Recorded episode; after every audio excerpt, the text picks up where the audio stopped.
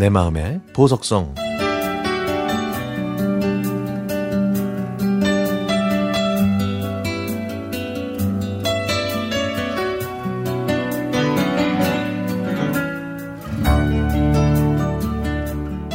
일주일 뒤면 아버지 제사입니다.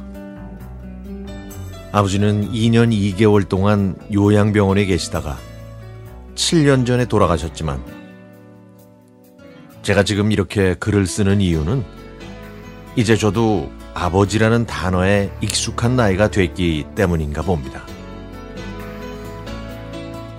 저희 가족은 일남 3녀입니다. 아버지가 쓰러지시고 대학병원과 재활병원 그리고 요양병원에서 마지막 중환자실로 옮기시기까지 저희 가족은 대기실을 독차지할 만큼 매일 와서 돌봐드렸습니다. 한 간호사는 10년 동안 일하면서 임종이 다가오시는 분을 이렇게 지극정성으로 돌봐주는 분들은 처음이라고 할 정도였죠. 간호사는 저희에게 아버지께서 살아계실 때 가족들에게 잘해주셨냐고 물어봤지만 저희 가족은 전부 아니라고 대답했습니다. 말 그대로 제 아버지는 가장으로서는 부족한 분이셨습니다. 뱃사람으로 다혈질에 어머니께 손찌검을 자주 하셨고 술도 많이 드셔서 병을 얻으셨죠. 젊으셨을 땐 또 도박으로 집을 날리기도 했고요. 그래도 가족 간의 우애를 잘 가르쳐 주셔서 저희 형제자매는 지금까지 돈독하게 잘 지내고 있습니다. 그래서 저희는 누구 할 것 없이 아버지가 눈을 감으실 때까지 후회 없이 보내드리자고 다짐했죠. 아버지의 마지막 길은 아들인 제가 배웅해드렸습니다. 그날도 평소와 다름없는 날이었죠. 중간중간 아버지가 위독하다는 전화가 와서 밤을 지샌 날도 많았지만 그날만큼은 제가 있어야 할 것 같아서 다른 가족들을 집으로 다 돌려보내고 제가 남아있기로 했습니다.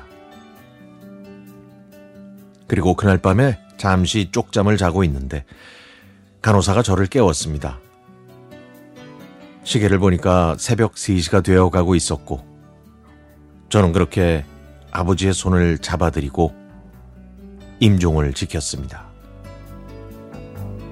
그렇게 아버지를 보내던 그날 저는 의자에 앉아 저 멀리 교회에서 들려오는 잔잔한 음악을 들으면서 생각에 잠겼습니다.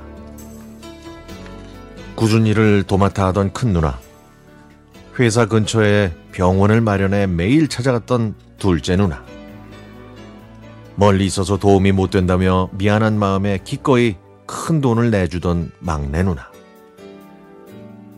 뱃속의 아기와 세 살 아이의 손을 잡고 도시락 싸서 버스를 타고 병원에 오던 아내. 후회 없이 아버지를 보내드려야 자기들도 나중에 아버지를 다시 만날 때 떳떳할 수 있다고 했던 말이 생각나네요.